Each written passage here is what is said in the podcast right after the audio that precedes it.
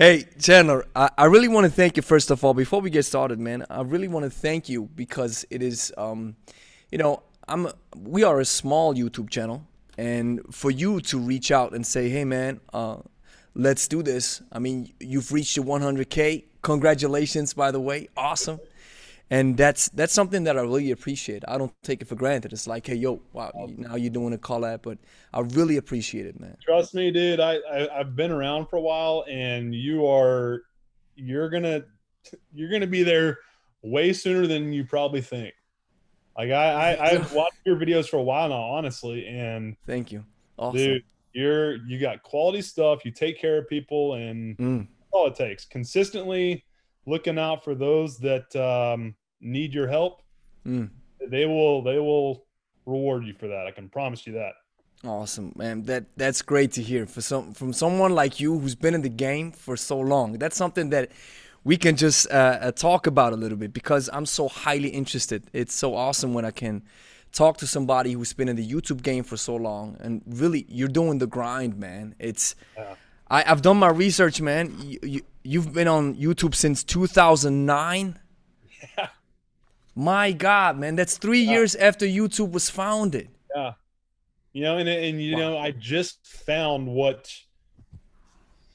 I guess what people wanted most, and I, that's that's the biggest thing, man. Figuring out what people kind of pitch and toe you as, and I hate saying that, but it's the truth.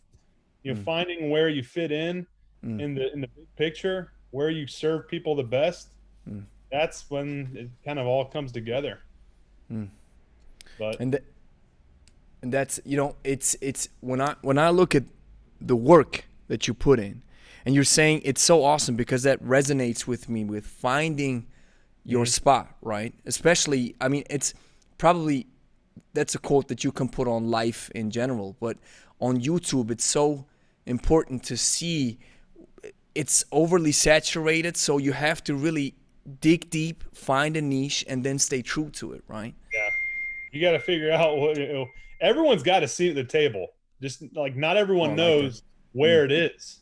Mm. And when you mm. do find it and you just kind of mash on the gas and just focus on consistency and, and quality and always put, you know, your audience first. That's mm. the biggest thing. Like, as a coach, and I know you know this because you got a gym, mm. like you you put your client first Mm. A lot of times you put their interest ahead of your own, mm. and you do that on a consistent basis and show that you truly give a damn, show mm. that you truly care. The rest just kind of takes care of itself. Mm. When you have that mindset 24 7, you're gonna you're gonna find where you fit in. Mm. I like what you're saying. It's like everybody has a seat on the table. You just have to find your place. Wow. Yeah. And it, it, takes time, man. I had to have patience. And what kind of got me through the tough times was the fact that, you know, it's just you always want to to put those that need your your help first. Mm. And even like I do this as a business, eh, eh, like full like I'll be honest with you, like it is my business, it is my job, and it has to put food on the table. Mm-hmm. But at the end of the day, like you always have to keep in mind that you're doing this because you have a love and passion for helping people. Mm. And when you have that fundamental mindset, um, it makes it easier to kind of navigate through the tough times when you are trying to find where you do fit in, where you do have that seat reserved uh, for you. So, you know, it kind of took a while, but uh, I'm finally figuring out what people want from me. Mm. And now it's my job to, to consistently provide as quality and consistent content as I can for them. To deliver, so, right? Yeah. yeah. yeah. Yeah. But it's been very rewarding. Um, and I, I absolutely love what I do and wouldn't trade it for the world. Awesome. And you know that's something that people have to understand, man. You've uploaded 1,494 videos, man. It's crazy to think. It's crazy to think about that. But and you know, you know what? When when people comment, you know, um, because that's something that that I really inter- I'm really interested in how you deal with it. You know, when when people comment, it's when you initially start out, you set out, then these comments sometimes set you back, like, oh, and you know, one of my friends, he recently told me he has a passion for martial arts, but then I told him, man, if you're really into, and he's really into it. I said, hey, maybe maybe start a YouTube channel or start, you know, just some social media outlet where you can maybe reach a bigger audience. And then he said, well, you know, the internet and social media, there's always so much critique happening and so much, you know, so much haters, so to speak. And I was like, man, that that comes with the territory, right? Yeah. That that happens. Yeah. And sometimes for a viewer who just consumes YouTube and consumes videos, it's you don't you don't see that that massive grind behind it. Yeah. And and then immediately people judge what you do, which is normal. That that that's that comes with the territory, but they don't see behind the curtain, right? They don't. You know, it's. I think the biggest thing is I have to remind myself because I, I used to get kind of all bent out of shape if someone had a negative comment, but then I remind myself, look, it's it's probably just they're projecting their own insecurities on you, Mhm. and which is true. You know, Mhm. if they don't have anything better to do, number one, than have some negative comment on something that you're sharing, then then hey, that that's more of a, a reflection on their life and their existence than than my own. Mhm. So I have to remind myself to be a bigger person. And the other thing is reminding myself that if I'm putting myself out there, Yeah. then if if it's if I don't run it through a filter and and look at the video that I'm sharing, and if there's something wrong with let's say my form, if there truly is something wrong with what I'm saying or what I'm doing, then hey, that comes back on me, and that and I I need to be, um, I I need to be open to coaching myself. Like I I have videos, let's say for instance on kettlebell training where I know some of my reps aren't good reps and the form isn't as crisp as I want it to be as a technician. Mm. And if someone calls me out on that, I have two options. I can either get butt sore about it and you know, you know, bitch and moan like, oh, you're just a hater, or I can I, I can be honest with myself, look at myself in the mirror and say, you know Mm. what?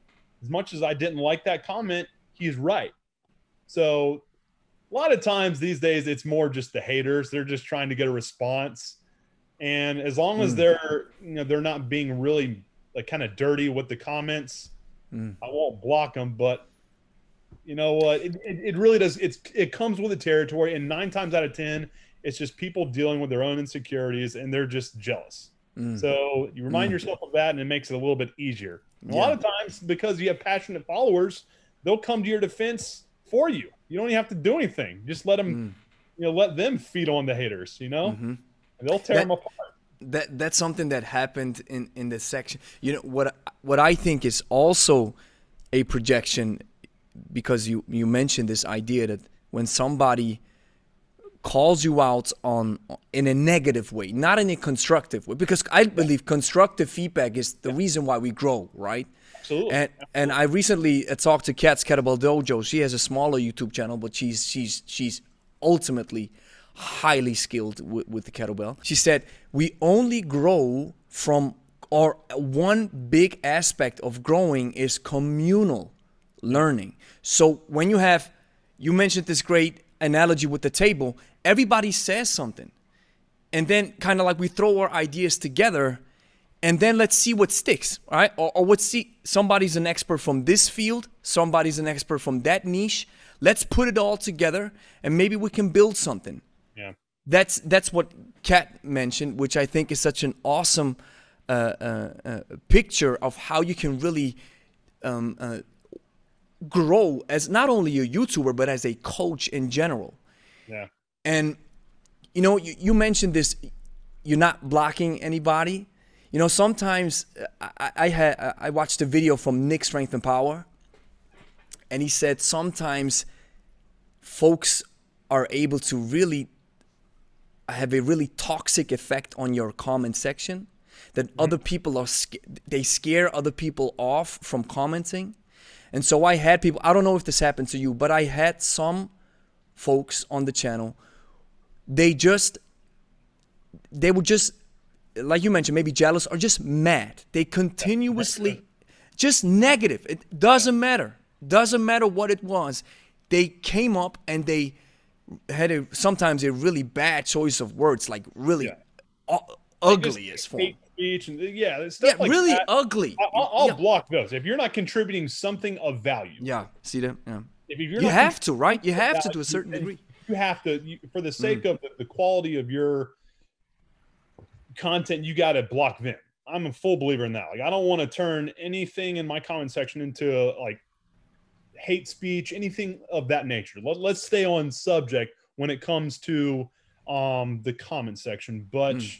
if Mm. it's constructive or if it's non-constructive there can be something positive that comes from that Oh yes, you know? yes, man, yes, So as long as yes. there's something positive that comes from it, some learning, um, I'm I'm all for just kind of le- leaving everything up there and kind of let it let it play out as it may. You know, so long as it passes through that filter, so long as there's some Mm. learning that can be achieved there, I'm open for it. And now that you mention it, I sometimes learned from a really ugly comment Yeah. that had some nugget of truth in it. Yeah. And I was like, wow, I'm gonna take that out because that that's actually true or that actually resonates beneath beneath the dirt, right? It's like you got to do Yeah, some digging. yeah. Wow. So uh, another question that I want to ask you, man, is did you get your your play button already? No, no. I, I I've been trying to figure out like how how to get that, and evidently they send you some token or Uh huh. or, or some I don't know. There's something that YouTube will contact you with uh, that it's like a code that that you plug in, and then Okay. it unlocks it, and then they mail it out. But no, like But you got a message from Well, I- YouTube congratulating, hey, you got the 100k. At least that. there's no like evidently it, it takes a, Wow. a little bit of time for them to make sure they're legit so um there's probably like a, a month waiting process. I don't know. Mm. but uh yeah. I haven't, Because- I haven't seen any any communication from youtube yet saying hey good job man. Thanks for sticking it out. Yeah. After 1,400 videos, be like, hey, a handshake at least, virtual wink, right? yeah. No nothing yet. But i'm sure it's just one of those you know it, it kind of it takes time for them to yeah, probably. do some vetting and then once they realize it's legit they'll they'll send some correspondence and get your contact and you know contact information but Mm. yeah it's um i'm looking forward to that it's just, it's just Yeah, a the- token you know It's the beat. it's a, yes. it's a good attaboy Mm. Mm. Oh. And and even you know, I think it's maybe a process that not everybody goes through the same probably because I see some channels with a half a million subs, no check mark, no no nothing. And then you see others, they immediately reach the 100k. It's like boom, they they immediately get everything verified and stuff. It, it's I, well, probably the process not the same for everybody, but who, who knows, knows, man? Uh, But everyone tries to figure out the the algorithm and all that stuff I, I focus on what i can focus on that is putting out content that i can you know put a, a check mark on as far as what i think is quality and and what i think helps people put together their own you know training routines that will get them the results that they're particularly looking for Mm. that's all i can control Mm. i can't control anything on the back end Yeah. and uh, honestly, I tell people all the time when, like, back when I didn't really have many viewers, I can't control people that hit subscribe. All I can control is putting out quality content. And I'm not concerned about the subscribers I don't have. I'm concerned about giving everything I can to the subscribers that I do have. I think if more people focused on that, they'd do the things, they'd follow the process that actually, you know, 100% will yield more of the growth that they're looking for Mm. with their YouTube channel and, Mm. or with their business in general. You know, Mm. focus on the people that you do have, not necessarily the ones that you don't. And it's so easy to get distracted by these numbers, man. When Yeah, it is. checking out the, the analytics app, you're like, wow. Then you have one video that really takes off. Yeah. Then you, you know what? I, I wonder if it if you feel the same. You have one video that takes off, and then YouTube started this system in in the app where it's like the top 10 videos where your latest video compares to the recent ones. Mm. And then as soon as one video doesn't really land, it's like on place 5 or 6 or 7, you automatically like okay, I got to next time I got to do something to really these thoughts, it's crazy.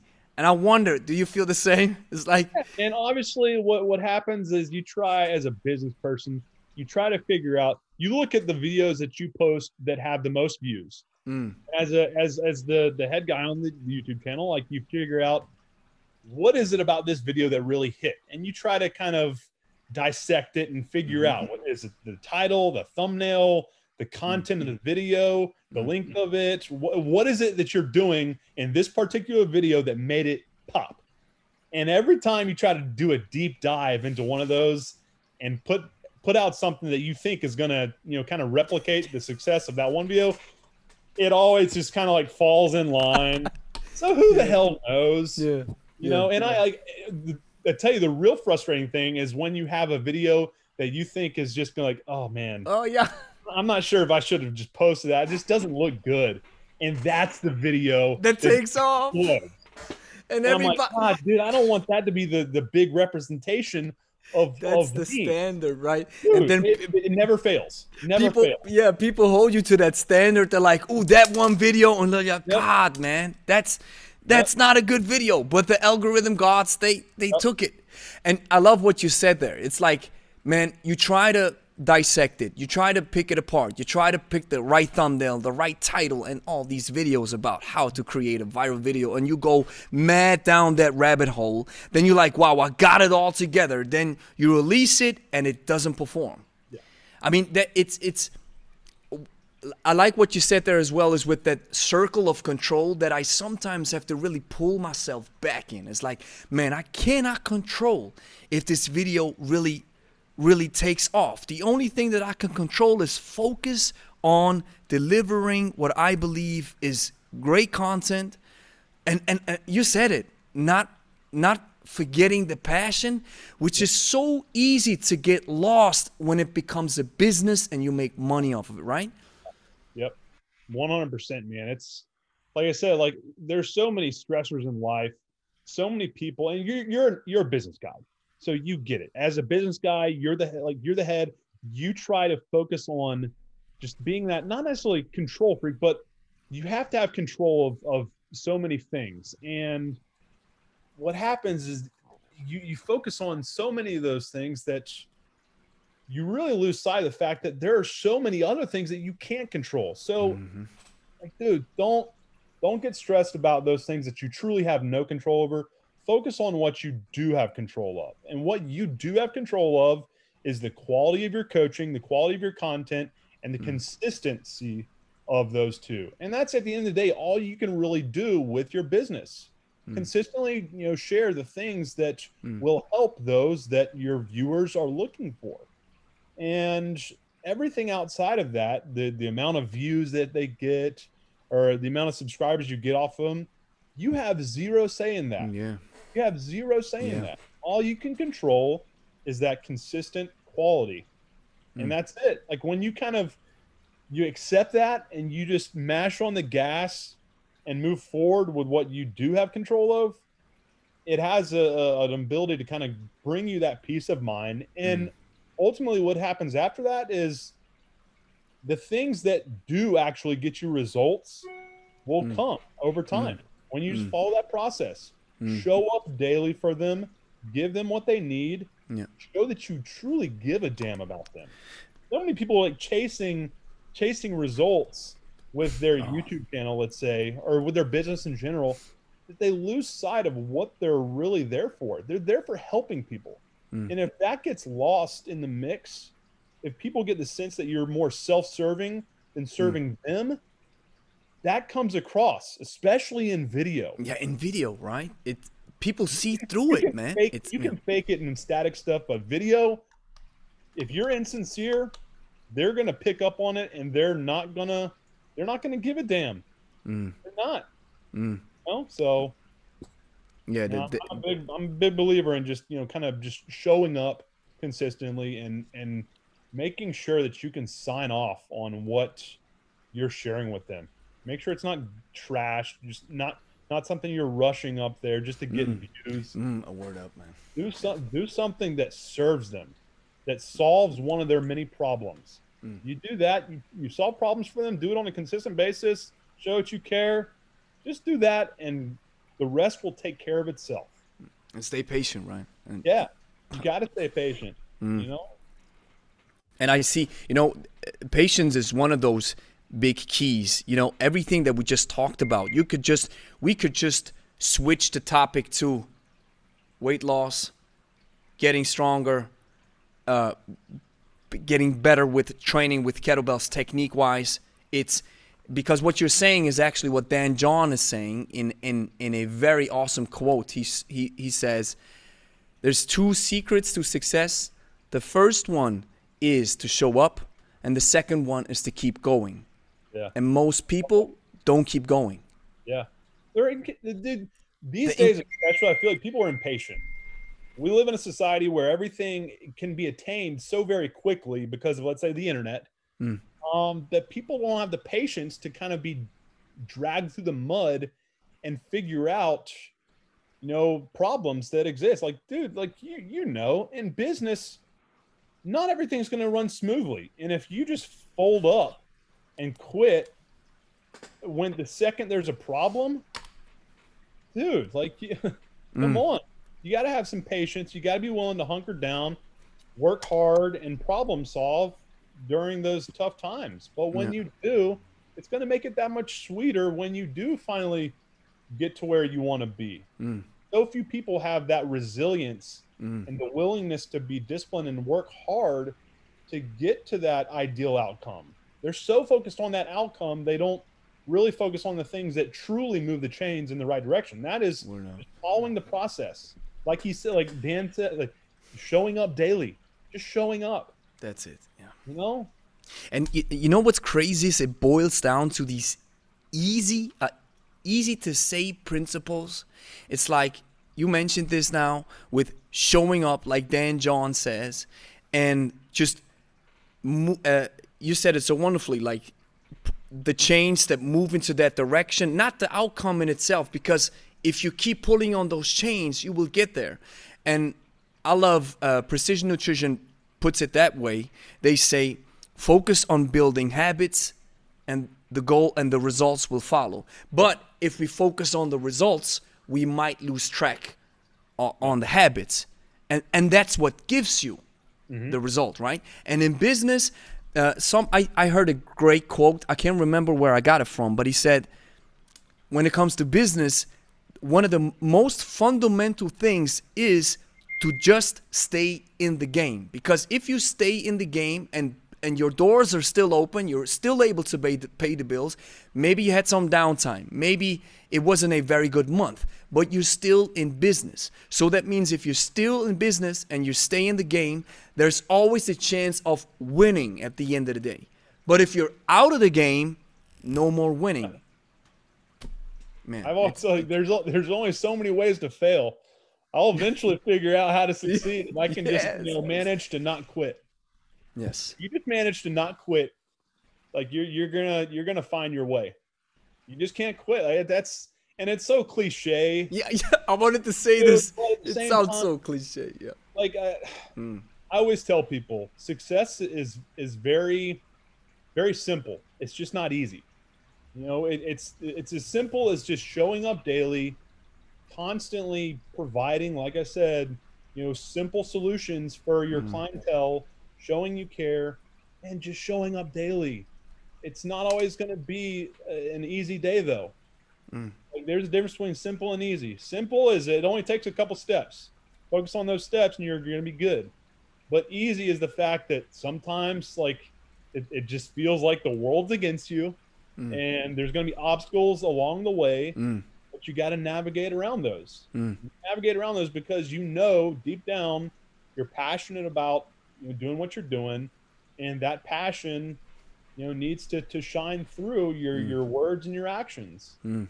and at the end of the day like dude you know like what's better than having someone show up at your gym being desperate for for results that they know will enrich their lives and managing to get them to stay with it long enough to see those Mm. results and then Mm. Like it, it, it's life changing for them It, it, it- that you owe yeah. it to the, the your knowledge Yeah.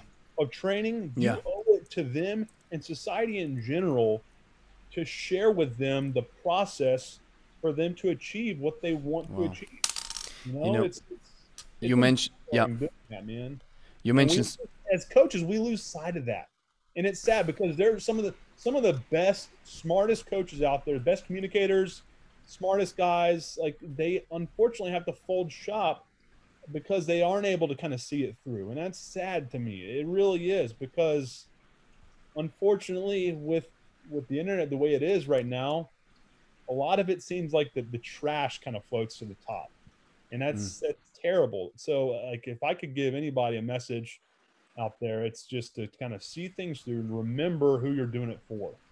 You know that's that's the big thing you remember why you're doing it remember who you're doing it for Mm. and just stick to it man. Don't quit. You'll eventually you know get to where you want to be. The cream you know the cream always rises to the top but you owe it to those um, that need your help the most to see it through during those dark times. Mm. everyone goes through those dark times. Everyone. Mm. no one just falls into success. They they have to climb. You know it's the truth And when you go through these dark times, sometimes it's isolating that you think I'm the only one yeah that goes through it, right? Yeah. And you know, it's in my life what I have seen is you mentioned this cliche like thinking or this cliche like saying that, you know, I love it. Success is simple, but it's not easy, right? And it sounds so cliche to keep going. Just show up and keep going. Okay, well, I do it, but it doesn't work. So in my life, what I found out is sometimes you maybe have to quit if you realize that where you're going will end you will won't end you up anywhere. You you won't end up anywhere with the trajectory that you have chosen to embark on. You're like, I go down this route, but you have the wrong navigation or the wrong map. So maybe sometimes you have to come to a full stop and realize, well, maybe, and that's what an entrepreneur or business people are are good at. Those that really make it, adjust. yeah Right? Listen to what the market is saying. you have to have the humility um, you Oh, have to be humility. humble to to really kind of reflect reflect on on what you're doing um, is it helping do i need to kind of you know shift paradigm or or what? What what can i do to best serve those that need me the most?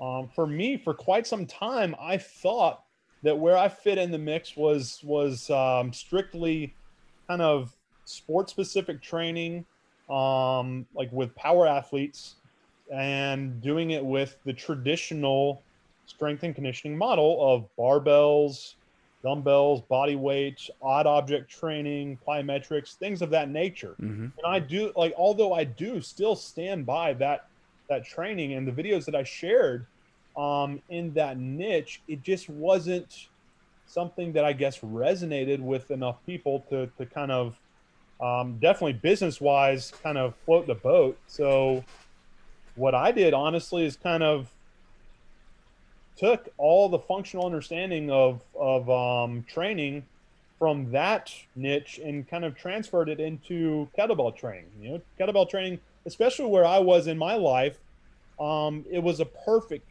fit. You know, because I knew I didn't I didn't have the ability anymore because of my newborn at the time Mm. to drive 45 minutes to the gym that I was training at Mm. Spend another hour and a half to two hours training there and then fight traffic on the way back home. Mm. It wasn't fair for my wife. It wasn't fair to Mm. my child. Mm. And um, it wasn't fair to myself to be that selfish of a person, knowing the fact that I wanted to be a very present and good father. Wow. So the simplest measure was to kind of transfer all the knowledge that I had from powerlifting, Olympic lifting, strongman, old school bodybuilding, sports specific training, and, and kind of carry that over into um, a, a model of, of or a variant of, of resistance training, kettlebell training, that could kind of bridge that gap and do so at home. So that's kind of how I got into, you know, kind of deeper into kettlebell training. It was, it was essentially a necessity I just Uh, wanted to say yeah, necessity, right? Yeah, but it's it's Yeah. I kind of fell into it, you Yeah. know. Wow. But I, I dude, I, I absolutely love it now. I feel better, like it's as a person as well as um just physically, you know. So everything is kind of falling in place. But you know that uh, that speaks of character. That's you know that's deep stuff. When when people say, um, it's not about me now. It's not right. It doesn't sit right with me, with my wife, and with my child if I'm away for so long. I mean, a lot of people be like, well, that's my lifestyle. I don't care what happens. I'll stick to it, right? But to put family first this actually then led to the to that way that you're on now that is now actually your niche so that it's beautiful isn't it that it came you you sacrificed i mean you probably love your time in the gym right i mean absolutely, dude. I'm a meathead at heart. I love it, and I feel like Yeah. I don't get to do that type of lifting as much any longer. But when I, whenever I do have extra time, instead of like a 30 minute session, I've got like an hour to kind of toy around. And yeah, I love you know getting the the uh, the log out, you know the different specialty bars, you know sandbags, some of the, the crazier, more fun, um, more demanding i like it you I say more more fun a log is hev- i tried i tried log lifting once and damn. You know I, i'm a lightweight dude. I'm i'm i'm probably a complete opposite of, of, of you. So with me uh, what resonates is more i like i have to put it right. I i come from the typical hypertrophy background with split training and gym and everything and machines and barbells dumbbells love it right? Good stuff. And with kettlebells this more skill transfer way of training with a higher skill transfer with more technique more skill. That's something that i really admire and i also feel like wow this is where i connect because i'm i'm in between sport and hard style. That's why i'm coining this term hybrid which i believe Steve Cotter with the ikff is one of the first who came up with this hybrid idea. And this resonates with me because i never was really ultra strong and I'm not big from, by nature, right? So you, I like you say it's the meathead idea, and I would I would coin it s- strongman, right? It's Yeah. more strongman type of. it, it- it's very strong man based. Mm. You know, Mm. um, it's, I, I, dude, it's at the end of the day, you can call it whatever you want. Ultimately, it's using kettlebells to to build strength and and try to lean up, and, and ideally, hopefully, you can you know while doing these more fundamental movements properly, you can improve your mobility as well Mm-hmm. you know but uh, at the end of the day i'm working with guys that kind of fit into the same um bracket as me they're kind of transitioning from you know being more self-serving with their time to having to have a, a greater balance within their lives whether that be business uh, or business and the family you know that that's what really kind of resonated with me with the kettlebell training it allowed hmm. like, like training economy was through the roof and and the fact hmm. that i could do it at home and not miss a beat made it even better Well, can can you just can you just elaborate? Sorry if I interrupt. Can you inter? I I love this term. Elaborate on training economy. What what do you mean by that? at the end of the day man you're getting so much out of the fundamental movements that you're doing with kettlebells in such little time you know Wow. I, it's if I have economy. one minute to train, here's how I always looked at it. If I have one minute to train, am I going to get more done, put my body through more positive quality stress that I need to achieve my goals through doing, let's say, a kettlebell swing or any of the fundamental kettlebell movements or a barbell curl? Not to knock a barbell curl. It Yeah, has, like, 100%. I mean, yeah, it, it's a good, it, it's a good movement for Yes. for the people trying to to achieve what they want with that Yes. particular movement. yes. But the training economy, the the idea that you're getting more of the quality goal specific stress that you need from that kettlebell movement than that one minute, let's say, of doing as many curls as you can with any given weight, Mm. that Wow. led me to believe that given the fact that my limiting factor with workouts was going to be time, it made it a no brainer. It was a simple mathematical equation. Mhm. Benefits costs, like I, I'm getting more done in the small amount of time that I'm offered or, or offering myself um, with that kettlebell training than I am with the you know the the the kind of powerlifting strongman and bodybuilding model that I was following. Mm. So it's it was a no brainer for me, man. And a Mm. lot of people, I'm realizing a lot of guys like myself in my age bracket and uh, with their lifestyles, it, it's it's becoming more evident to them Mm. that this is a better fit. Mm. Because So- it still gives you so much bang for your Yeah. buck, right? It's It's, it's, that's fantastic. You said it best. It's the best bang for your buck. Mm. That's it. And and you know, Kat called called this skill transfer, and now you're calling it training economy. This so so awesome descriptions of the same concept, um, because as Kat she made a great blog post about bodybuilding and kettlebells, and I just got a, a message earlier from somebody on Instagram who asked me the same question that Kat was elaborating in that blog post, and Kat was saying she got the question can i keep that same muscle if i'm switching from bodybuilding to kettlebells. And then she said no out of one reason.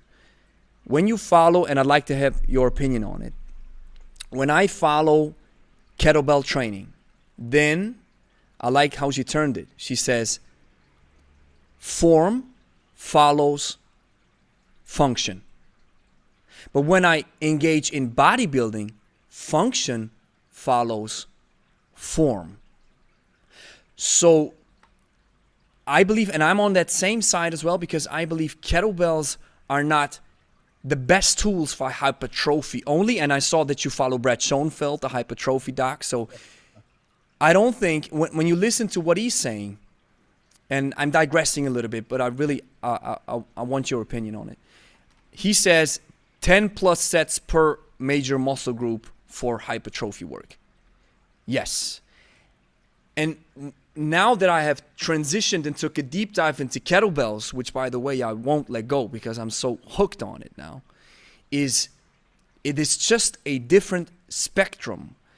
Training economy goes through the roof, like you said. The skill transfer is way higher if somebody does a leg extension and then goes into BJJ, and here comes somebody who does kettlebell swings and goes into BJJ. Which we would probably agree that the guy who does kettlebell swings has a greater skill transfer, right?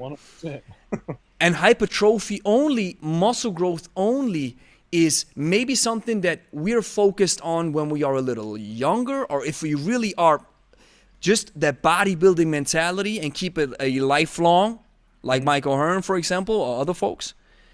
But what is your opinion on this? Bodybuilding, kettlebells, dumbbell. What is your take on that notion and what I, think- just said?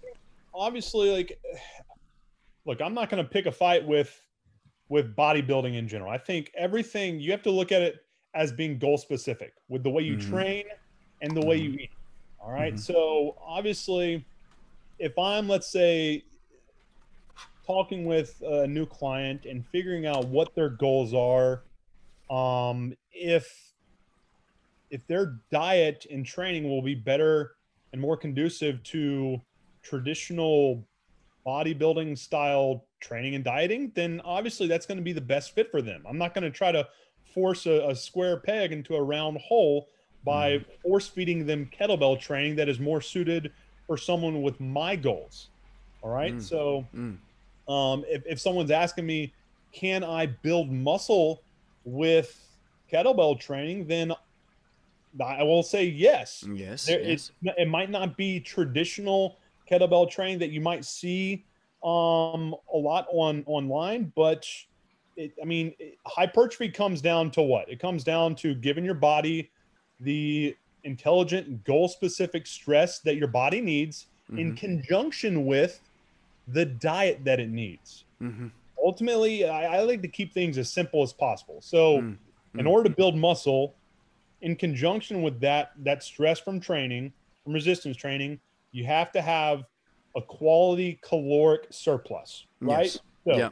that can be achieved Agreed. with, you know, in like, that can be definitely achieved with kettlebell training. Mm. Now, is it more in line with, or is it better to to or easier rather to to utilize dumbbells, barbells, uh, whatever else, more you know, traditional bodybuilding style work? I mean, it, look to me, I don't want to say resistance is resistance because there are definitely benefits that the kettlebell offers that dumbbells, barbells, machines, and odd objects Mm. um, don't offer. But Mhm, mhm. at the end of the day, like th- if your goal is to build muscle, if you're asking me point blank, can you do it with kettlebells? The answer is yes. Mm. Doesn't that doesn't necessarily mean that that's the best tool for yes the job? that yeah and that's that's that's what i said as well and that's Yeah. what what what kat was referring to because if a bodybuilder is telling you or is asking you hey coach can i keep that same muscle with kettlebells then my i will gravitate to say well you will still build muscle but if you want to keep that man's physique body and y- let's put nutrition everything aside that's a different topic you're definitely right on this but just with the tool of training then i would say well the kettlebell is a full body tool in most cases. Yes you can do curls with it even though it's a little off because of, of, of gravity and weight distribution but yes the, the kettlebell is still a different tool. So it's you probably have to keep that mix in, in in mind if you really want to keep that quality muscle but engaging kettlebells. Then I like what you say. Then you have to ask, well, what is your goal? Do you want to keep your muscle? Stay with stay with machines. Stay with uh, dumbbells. It's it's the best tool for the job, right? And you mentioned uh, I wanted to ask, what is your conclusion on your background in strength and conditioning with barbells, dumbbells, and now putting it in perspective with kettlebells? Do you see where's the big difference? Where's the results based? Because just as a side note, my uh, the way I see it is we mentioned already talked about it, right tool for the job. You'll get the strongest if you use barbells. You can incrementally load them, right? So, what is your take on it, including your perspective, putting it into kettlebells? Your conclusion. Mike, uh, here's so much of, of my whole process of how I kind of got to where I am today lends itself to the functional understanding of how to use weights to achieve an ideal, you know, uh, outcome, right? So Mhm. I wasn't thinking throughout that whole process of when I was in school and learning about the energy systems, the metabolic pathways, you know, um, and how and how force vectors and biomechanics, anatomy, physiology, how that went into um, the ideal outcome that we have. You know, so I wasn't thinking about whether the barbell, the dumbbell, the the kettlebell, or anything else would be most ideal. I was thinking about those things in particular, the science behind it, Mm. and it just so happened at that time when I was in college, um, the, my my kind of transition through the different types of training. I started like most do with old school bodybuilding, so just a Mhm. lot of time under tension Mhm, you mhm. know, working with kind of compound movements as we Mhm. were told, you know, your your bench press, your overhead Yeah. press, Yeah. squat, deadlift, Yeah. rows, Yeah. like just focusing on the, three. simple, Yeah. Mm. yeah, yeah, the simple movements. And um, I didn't know it at the time, but I was building a solid foundation there. So the, the skeletal muscle that I built through that, um, obviously it helped kind of when in when I then transferred my focus into more instead of aesthetic based uh, lifting, more Mm. performance based Mm. right so that the the work capacity and the skeletal muscle um and the tendon strength that i built over time from that more hypertrophy based training like the old school bodybuilding model um, allowed for helped with my transfer into uh, powerlifting, Olympic lifting, and the strongman that I was doing then. That was more performance based. Mm. And then as I transferred um, into that mindset, focusing most, you know, dominantly on the idea of ideal, you know, performance, you know, focusing more on just form and understanding how to breathe, understanding how to Mm. brace, Mm. the importance of Mm. neutral spine, Mm. um, keeping your joints um, in order, like Mm. uh, just everything that leads to a good lift. Mm. Yeah. That played a big part in in my then transfer into uh, the kettlebell training. You know, it's got a lot of um, a lot of the principles carry over.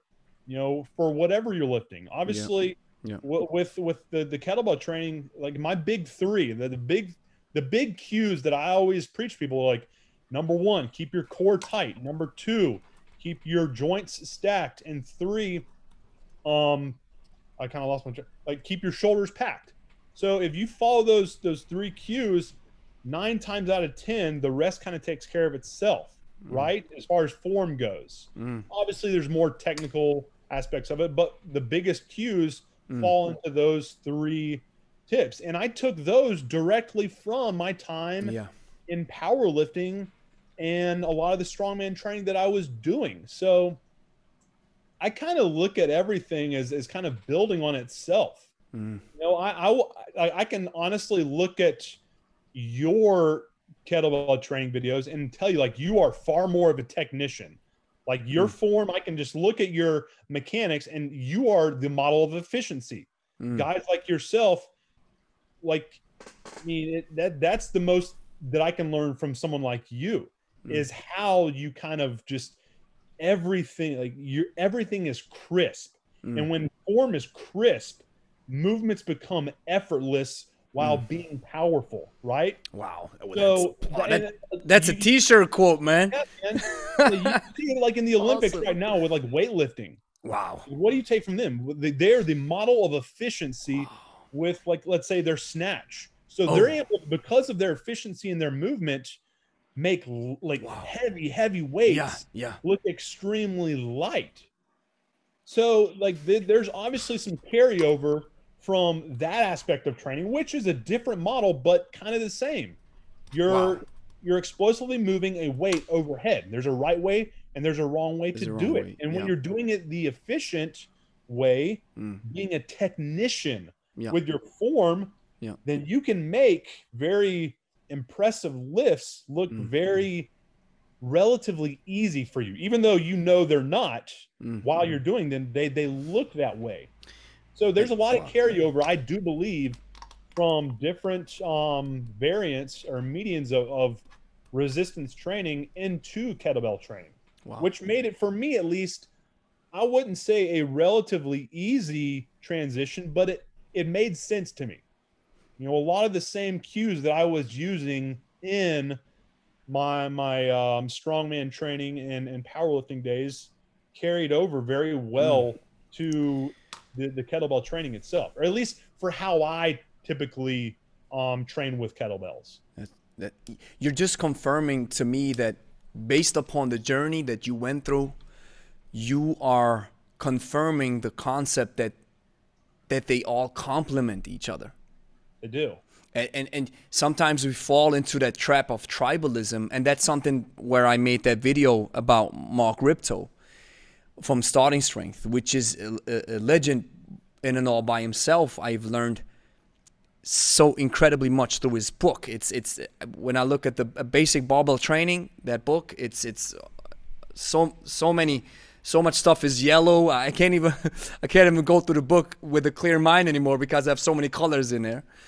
And I've learned so so much from this man when it comes to the lifting. For example, he beautifully this puts on display the back and the front squat, right? A low bar squat where your hip is back, where where you have an open knee angle, a closed hip angle, uh, a a larger back angle. Then hips back, weights behind you. You that's the back squat. Now, weight in front of you changes the biomechanics completely. And what is a goblet squat? You have weight in front of you. So how should we biomechanically engage with it? Well, according to the definition of a front squat. And I see so many people grabbing the weight in front of them, the kettlebell, engaging in the mechanism of a back squat, and then they feel it in their low back only. Yeah. So so I've learned so much from this man, from Mark Rippetoe. And then I was a little bit, you know, not in shock, but I was like, well, that's sad that he bashes kettlebells. And that's where uh, this this this idea happened that folks came up like, well, barbell is king. Well, of course the barbell is king when it comes to maximum strength, of course. But you won't take your barbell home with you, incrementally load them in your bedroom when the gym is closed Yeah. because of the pandemic. So what you gonna do? Yeah. Right? So it's Yeah. different tools for the job. So you're just confirming this based upon your journey that you have with this experience. You're now seeing, wow, these models they actually work with each other, which is such a beautiful thing, right? It do, man. You know, it, it's frustrating to see people. And I think it's because people want to see, or people want to know, like, what's the what's the best thing for me Yeah, the do. best It- thing. like, it- it's not that. I, I, I don't want to ever demonize barbell training, dumbbell training, or anything that's not kettlebell training. Yeah, yeah. And I think like Yeah. so many like people get so defensive Mm, um they they Mm. forget that everything has like I, I look at it like a toolbox you know it is is a hammer a piece of shit because it can't screw in a screw no it's just not the right like no it's yeah. like everything has its place no Mm. one's saying that the barbell is trash no one's saying the dumbbell is trash and and for for people that and the other end like if you're 100% a kettlebell guy you can't possibly justify kettlebells as the the best tool for maximal strength i'm No. sorry like, Yeah. I, I love It's- kettlebell training but like i can tell you right now like since I've been kettlebell training pretty exclusively, I have noticed a little dip, obviously, in maximal strength and maximal explosiveness. me because too. when I was too. when I was and not not a, a marked decrease, but it's there. Mm, mm. And when I was doing max effort work and dynamic effort work with my barbell training, because I was I was a big conjugate guy, and I still love the conjugate system, like Mm. Louie Simmons, West Mm. Side Barbell, West Side Barbell. Yeah. dude. Like that Mm. that was my model. I basically tied in that with um uh, some old school bodybuilding, just like high high volume, high time under tension work. I kind of it's basically kind of like if you want to call it something like kind of conjugate bodybuilding, if you Mm. will Mm. but I, I've noticed um, a slight decrease in explosiveness, overall speed, power, and maximal strength since I um, haven't prioritized that as much as my my kettlebell training. That's Hmm. not to knock kettlebell training. All right, so like I, it's everything has everything fits, you know, somewhere on the plate. You just have to kind of you know utilize it Yeah. to its best. Well, you know, where I see, for example, a difference is when I look at Luca from Hardstyle Kettlebell Pro, uh, which I've gotten some great coaching from in the Hardstyle philosophy. When I saw him perform explosively, whether it was a drill or whether it, it's his form with the kettlebell, I was like, dude, the velocity, the speed your muscles are contracting is out of this world. He's so fast because he exclusively focuses on that concept of hardstyle training, which I believe does add to the explosiveness. And Oh, 100%. and and another another aspect that I also saw when I compare him with Denis Vasilev, for example, the, the 11-time world champion, who lifts 90 reps long cycle with 232s and doesn't put it down for 10 minutes, which is I mean, that's that's nuts, man. That's And- not huge. It- it's it's inhuman. I don't know how he does, and he looks he and he, he is. I love that you mentioned that I look like a technician because I base my idea of training the way I want to look on him, because he is a surgeon. He's a precision artist, and I when I watch his videos, that's that's the way how he engages with it. And he had so these great inputs. For example, you said, well, one of the things where I believe kettlebells may help a deadlift guy or a, a power lifter is when you go into full extension, you always work your ligaments, your soft tissues. You, you, you strengthen your connective tissues in a way that could benefit you with your one rep max when you go on a deadlift, right? But if you don't train according to wanting to reach a one rep max with a deadlift, the kettlebell won't get you anywhere. Yeah. You'll never be able to pull off a, a, a 500 kilo deadlift like Eddie Hall with kettlebells. It's impossible. But that, and I, I, lo- I love how you say it, that we don't knock kettlebells for this.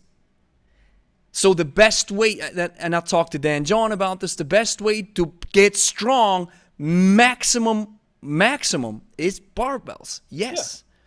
Yeah. But other people want to get strong in a different way, not maximum strong, but like you said, they want to get strong. They have a family. They want to take care of them.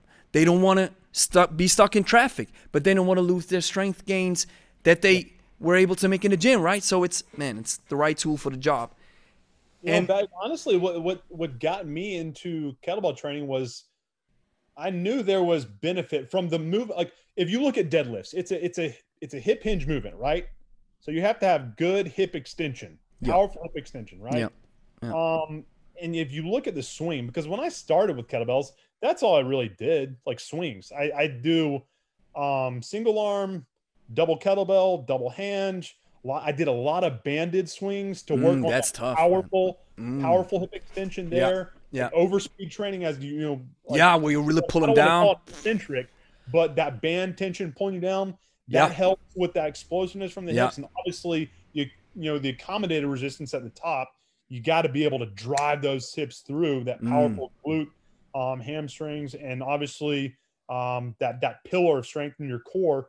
Um, that's really where, in the beginning of my kettlebell training journey, if you want to call it a journey, um, that's where kettlebell training fit in. It was a weak point training tool. So, although, like Mm. you said, the barbell was the main event for developing that maximal strength, the kettlebells played a pivotal role Mm. in developing the weak strength, weak point strength to help facilitate the strength Mm. gains in that barbell, pl- like that, Mm. that barbell uh, movement itself. So Mm. they all kind of fit together, you know, and any good power lifter or Olympic lifter will tell you that it's not necessarily just the barbell getting you strong.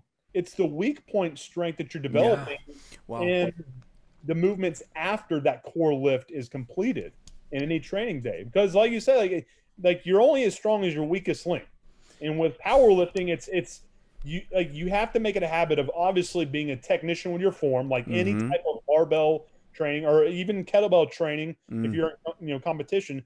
But you have to be able to identify why you're failing, let's say on your one rep max Mm.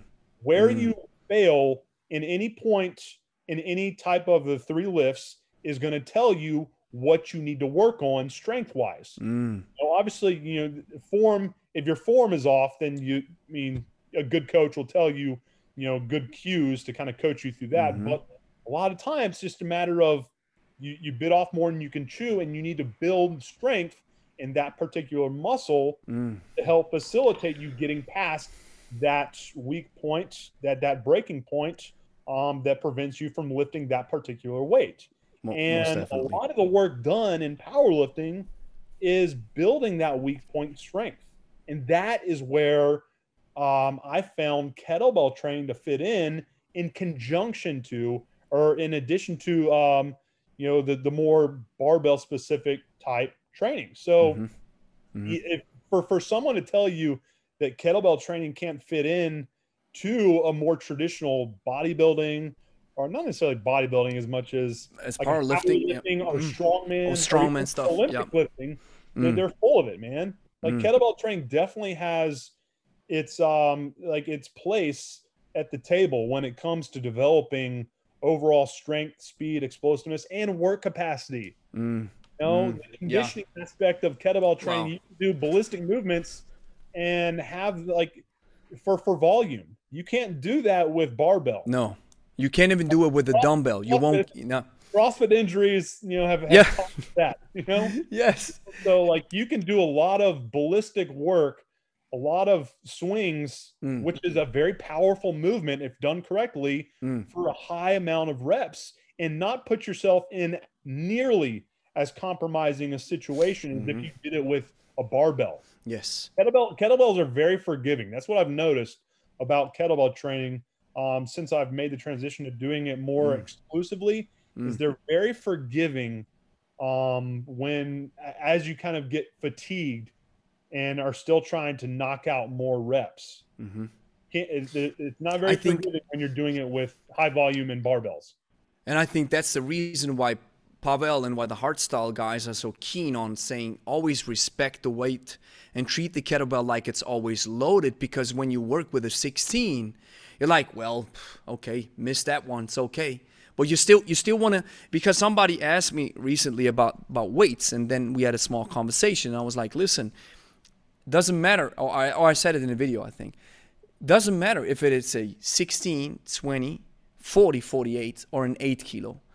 I always respect it the same way. That's that's just basic because i love what you say it's forgiving but that doesn't give you a free pass to just mess up your form because it's like well who cares it's only 8 kilo only 12 kilo right and wow you said the weakest link in the chain when it comes to powerlifting Ed Coan, he said it in a recent podcast with Squat University. He said, Well, because what is your winning formula? And he said, Well, I focused on getting everything strong in my body. That's like, wow. Because what you're now saying, this this statement just popped into my head. It's like, in one sentence, get everything strong Yeah. and that's what made him who he is now and or, uh, or these achievements and if if I may pivot back a little bit about these Olympics um, that we're seeing now I I saw Lu Xiaojun I follow him on on social he's one of the best I, I think he's 80 kilos a little bit above my weight uh, weight class if I would compete and uh, I think he snatched 187 something and yeah, I think it was 187. And so I love what they do on Instagram, on Li Xiaojun's Instagram, the Chinese guy. They they have first they have the lift, and then in the second slide, you see it in slow motion. So they had the snatch in slow motion from the side. And you mentioned technique and precision and f- working explosively and forcefully to make the lift look easy and to work with maximum capacity and efficiency. So you see the guy pulls it up and you see in the slow motion how the weight actually really gets grabbed by the inertia phase, how it is how it stands still Mm. for a split second. And that's the moment where he goes under the bar. That was so impressive because you see that weight floating up and then it stops. And then he gets his arms around it and it look it looked so beautiful, man.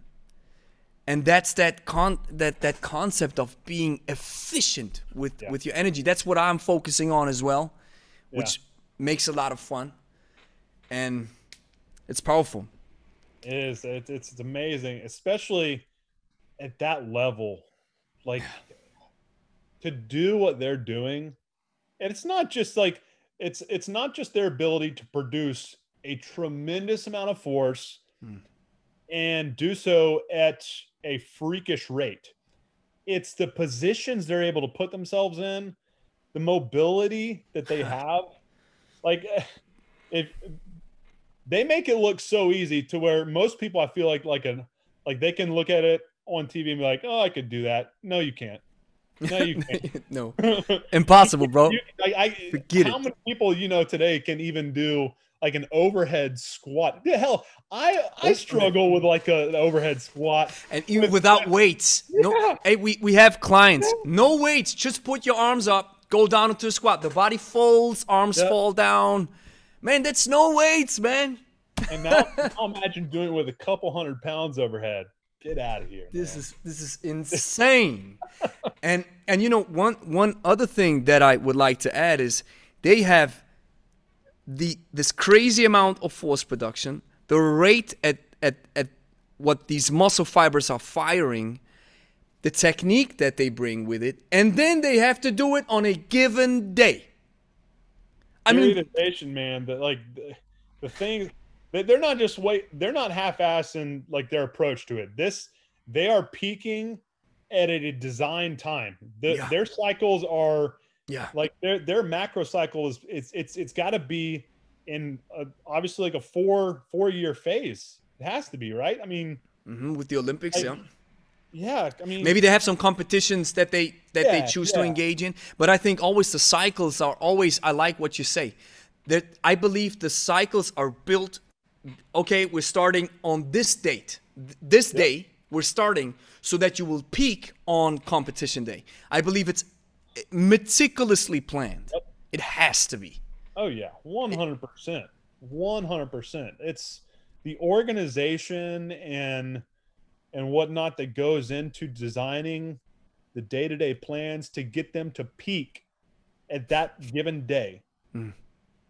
It's it's phenomenal. It's crazy to think about. If you if you really know what's going on behind closed behind the scene, it, it's the the amount of time and effort that goes into designing yeah. the plan that gets them to be able to peak on the platform when it yeah. counts under the lights. Mm. That's that's phenomenal, man. I, I on dude, a side on a side note, what is what is your opinion? Because you're, I love watching strongman. I'm I'm a, I wouldn't say a huge follower that I'm very into the know of strongman competitions and stuff, but the, you know I, I know the big names. So, what is your opinion on Hafthor Thor's deadlift world record being done in a controlled setting at his gym? Dude, you know what?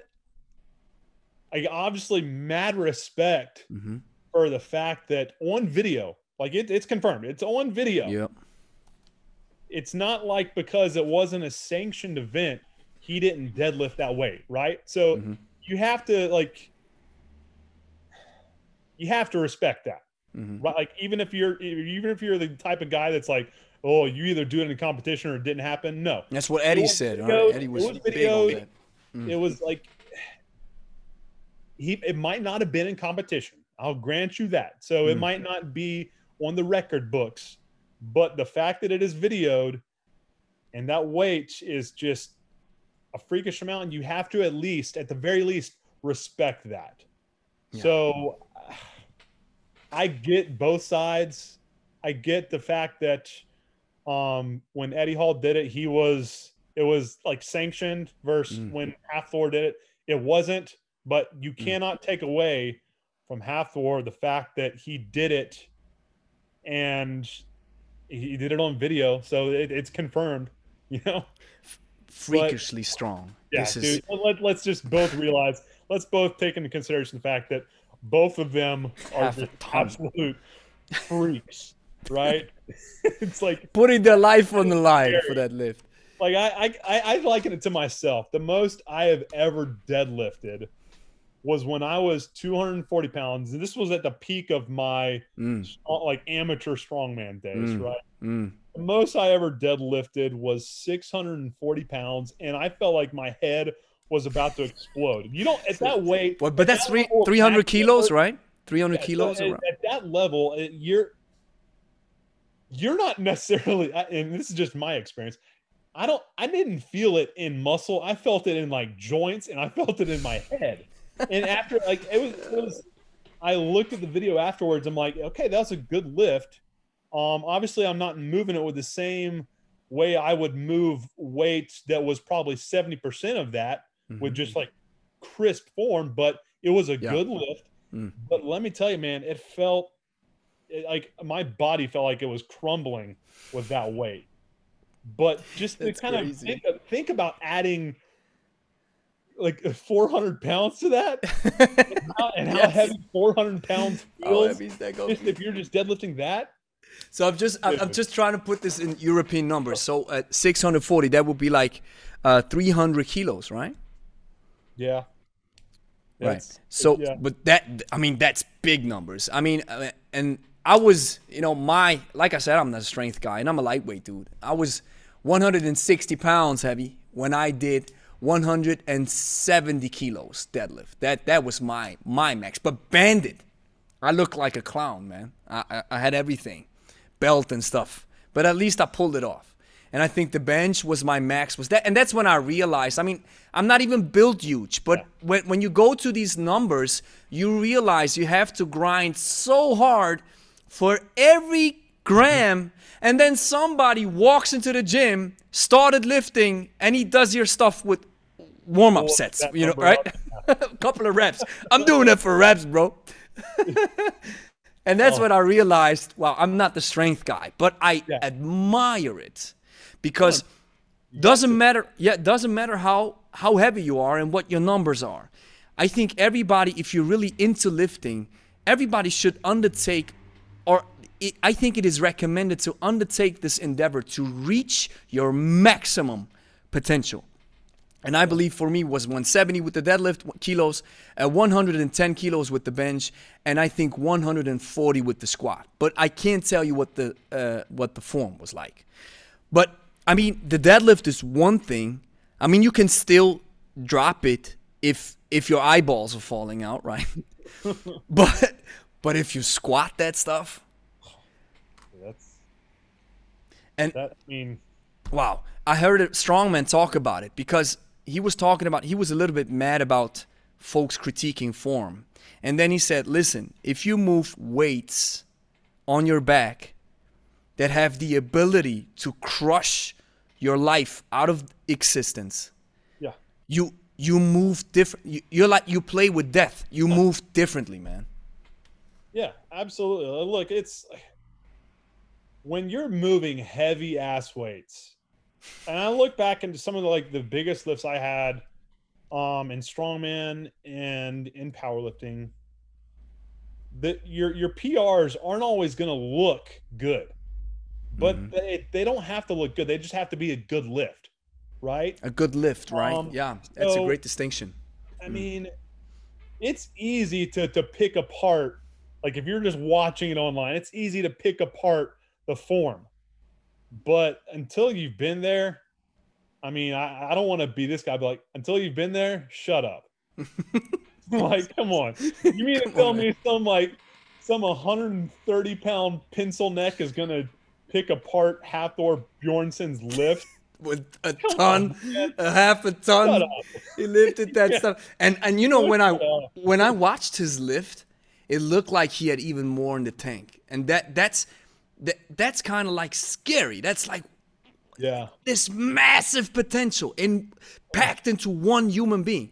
I saw Iron Biby on that recent strongman event. He cracked the the axle press with 200. I think it was 217 kilos. I'm not quite.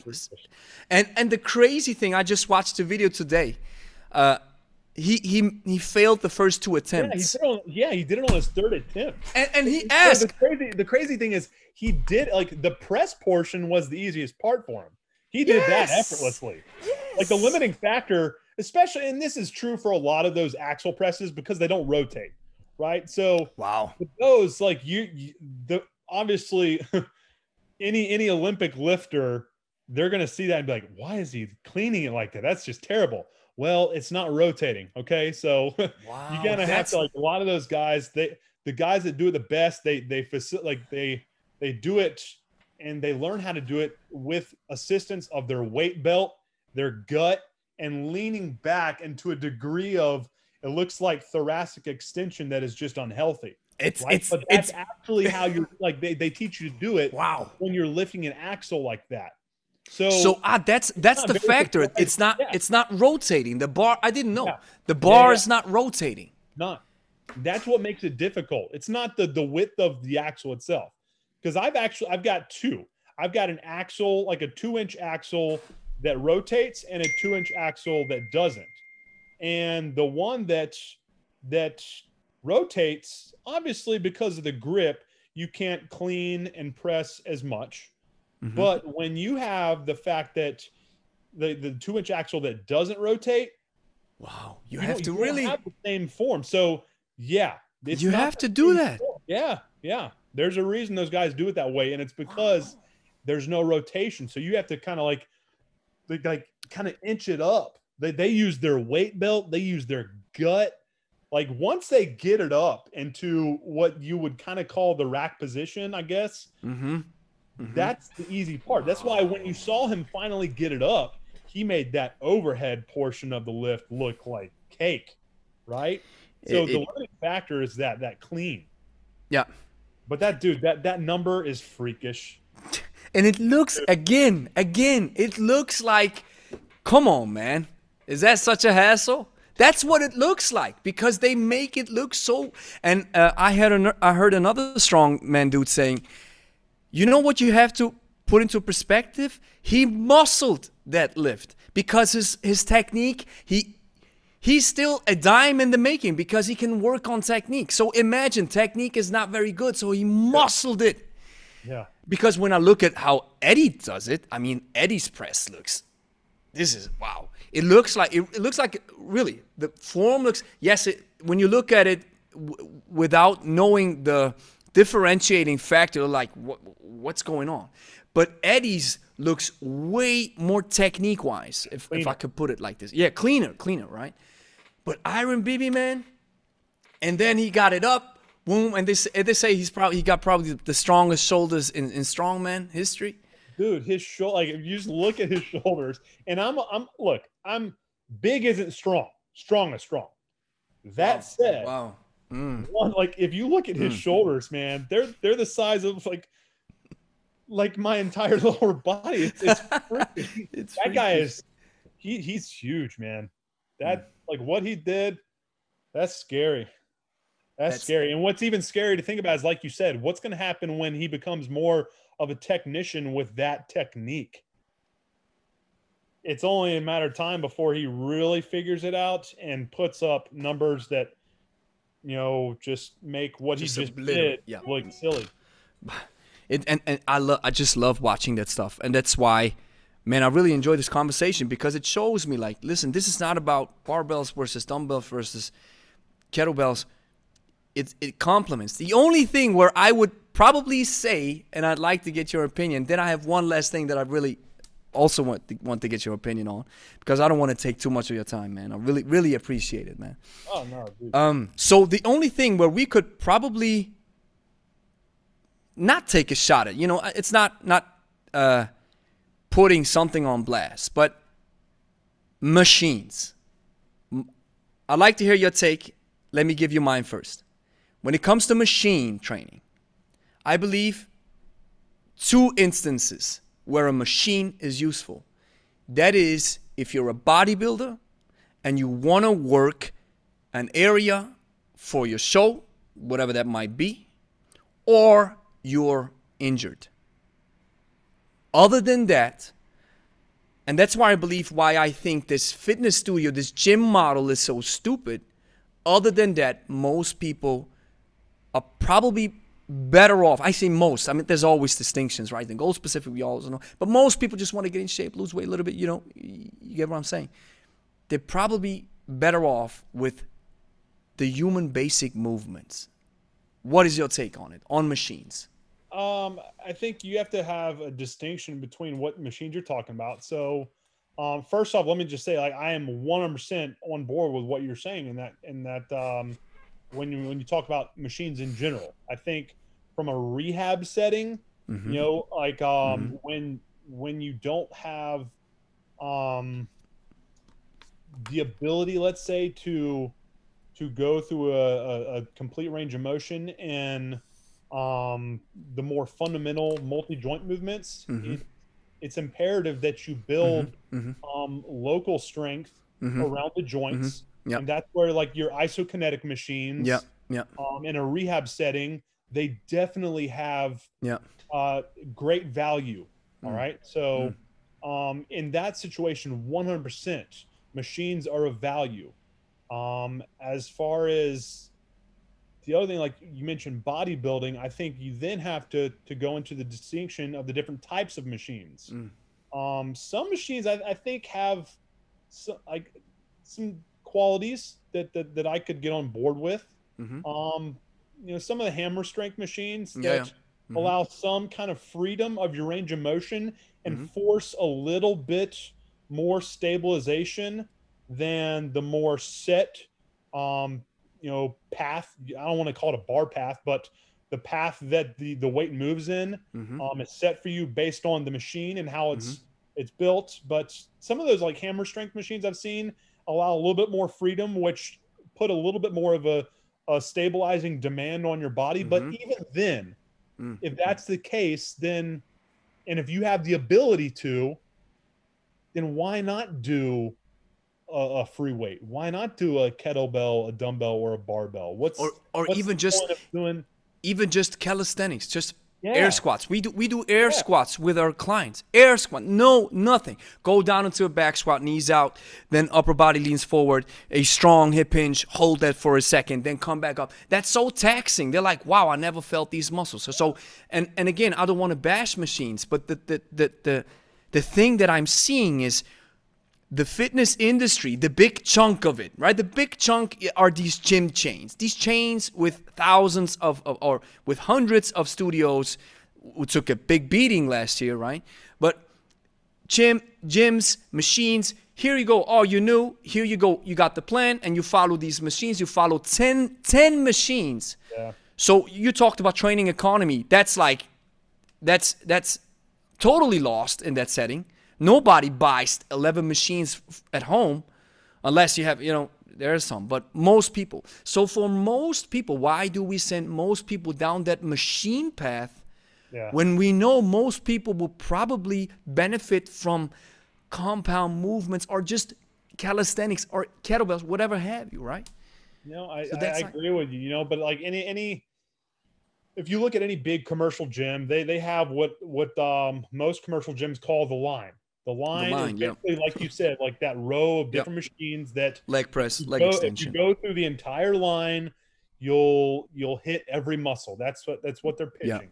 Yeah. Um, you know, I, I get their mindset with that, but I, you know, I think that kind of lends to the idea that, in general, I think most people that go to a commercial gym don't have any clue what they're doing, and that's not a knock on them. It's just not their expertise, Mhm, right? mhm. that's why it comes that's why it's important for um fitness professionals to focus on outreach Mm. focus on Mm. making it a priority to educate Mm, and mm. uh that's what's that's the the good side i think of social media Mhm. and youtube and and, Mm. and if you're doing it positively and and intelligently Mm. right you have to have like if you're going to paint yourself as an expert you got to be one Mm. don't don't be some fake ass expert like Mm. have some actual knowledge Mm. of how the, the body works in space but um that's why i think given the fact that the vast majority of people that go to these gyms don't know what they're doing a Mm. lot of these gyms know that and have options for it you can either do a personal trainer which you know costs more money or you can just like they say follow the line follow in the line Mm. do these machines and that'll give you a workout so i get why the the the gyms do that i don't agree with it but i think more fitness professionals need to take it upon themselves Yeah. Yeah. to have uh, the ability to kind of go out there put put some Yeah, quality that's why we there. do what. Yeah, that's why we do what we do, man. I, you know, I worked in a gym, and uh, it, it's I, I know it. I know how the system works. It was all about you know just getting the membership, and then you see your trainer twice a year. Once you want to sign up, and once you want to re-sign up, right? Sign up again. So, and that's the reason why I do what I do now. It's a necessity. I was so in love with that stuff, and I thought they were doing it wrong. And then it was like, okay, well then do it yourself. So a few years later, here I go.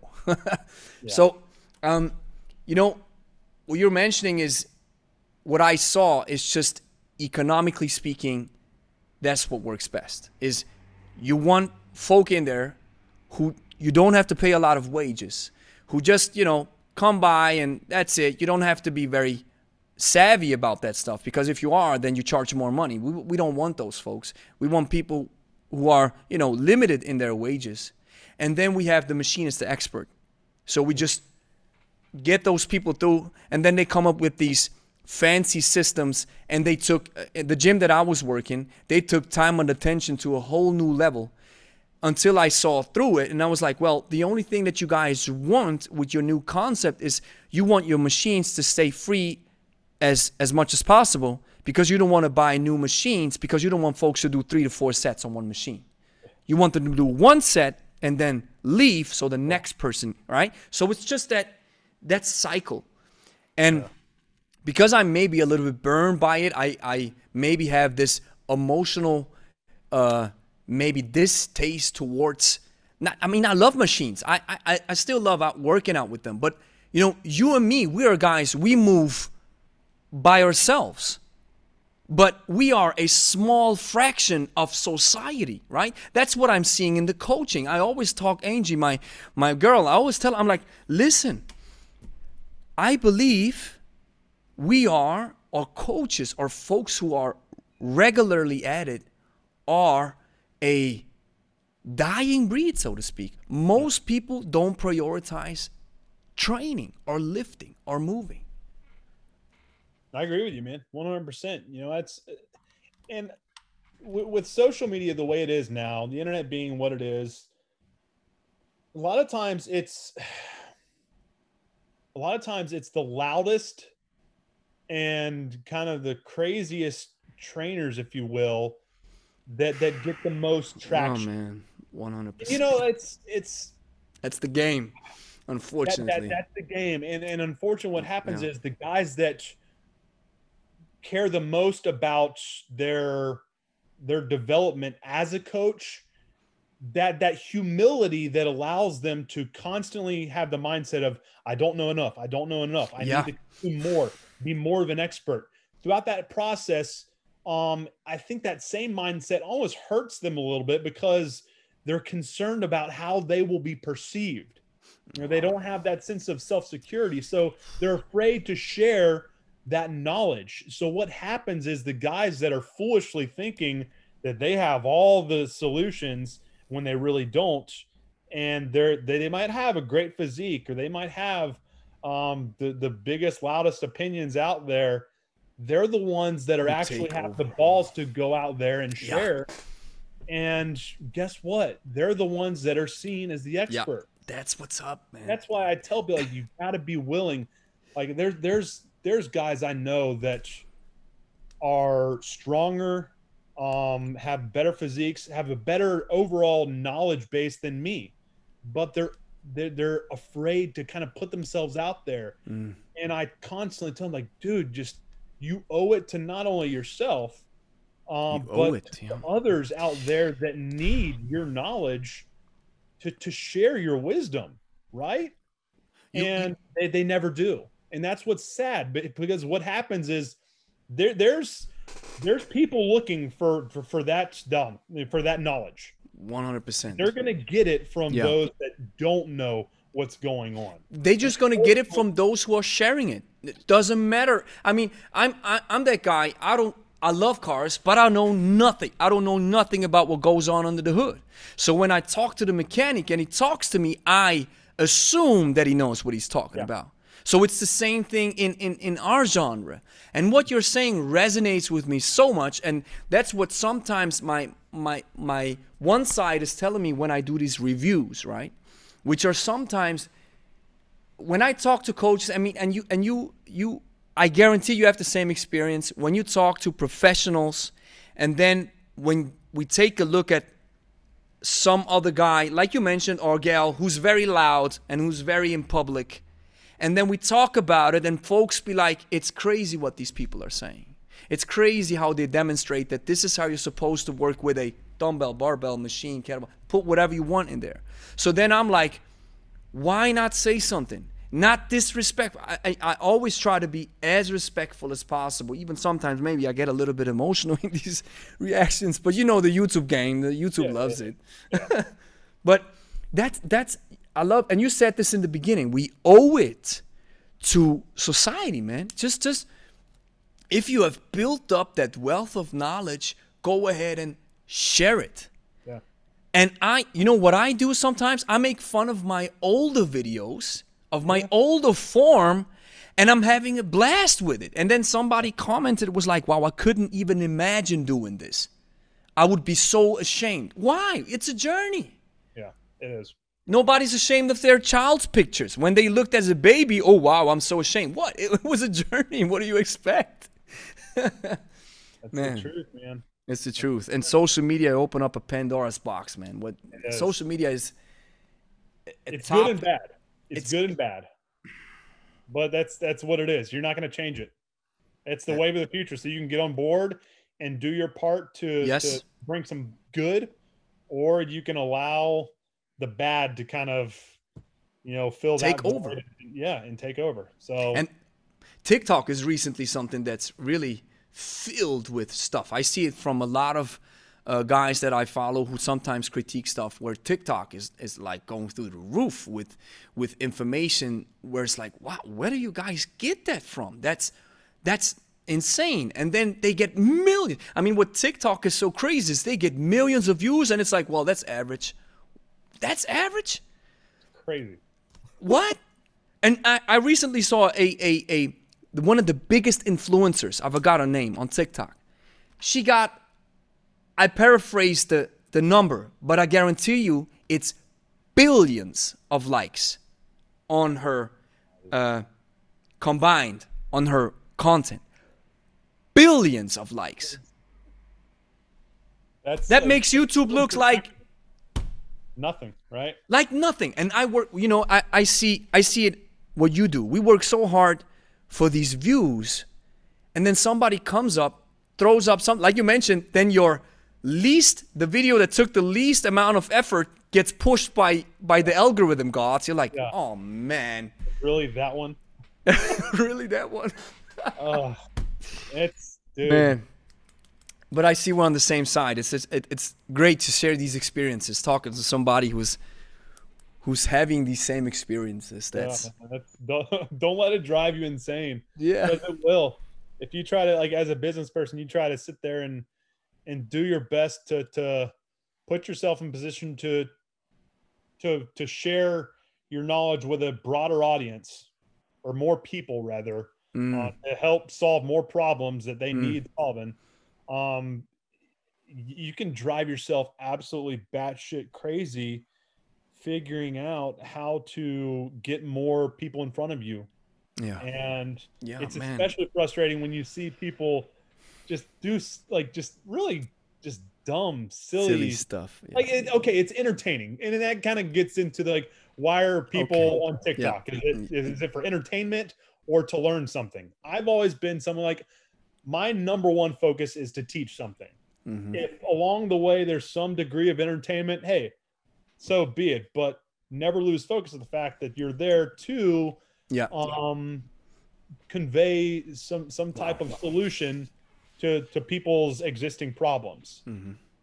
Now, if if you're gonna be that clown that just wants to fit in in that entertainment space, I'm not gonna knock you. Like it- that's that's Do it's it. your prerogative. You do you. Um, that's just that's not me. You know, and it is frustrating at times when you see the insane amount of traction they get, and you ask yourself, well, what positivity are they bringing Mm. into society? If you look at it from that perspective, then yeah, it's frustrating, but then you got to be disciplined enough to say, okay, that's not that's not me. I'm going to focus on me. Yeah. Me Yeah. is all about providing Yeah. quality content to the people that need Yeah. my solutions for their problems. Yeah.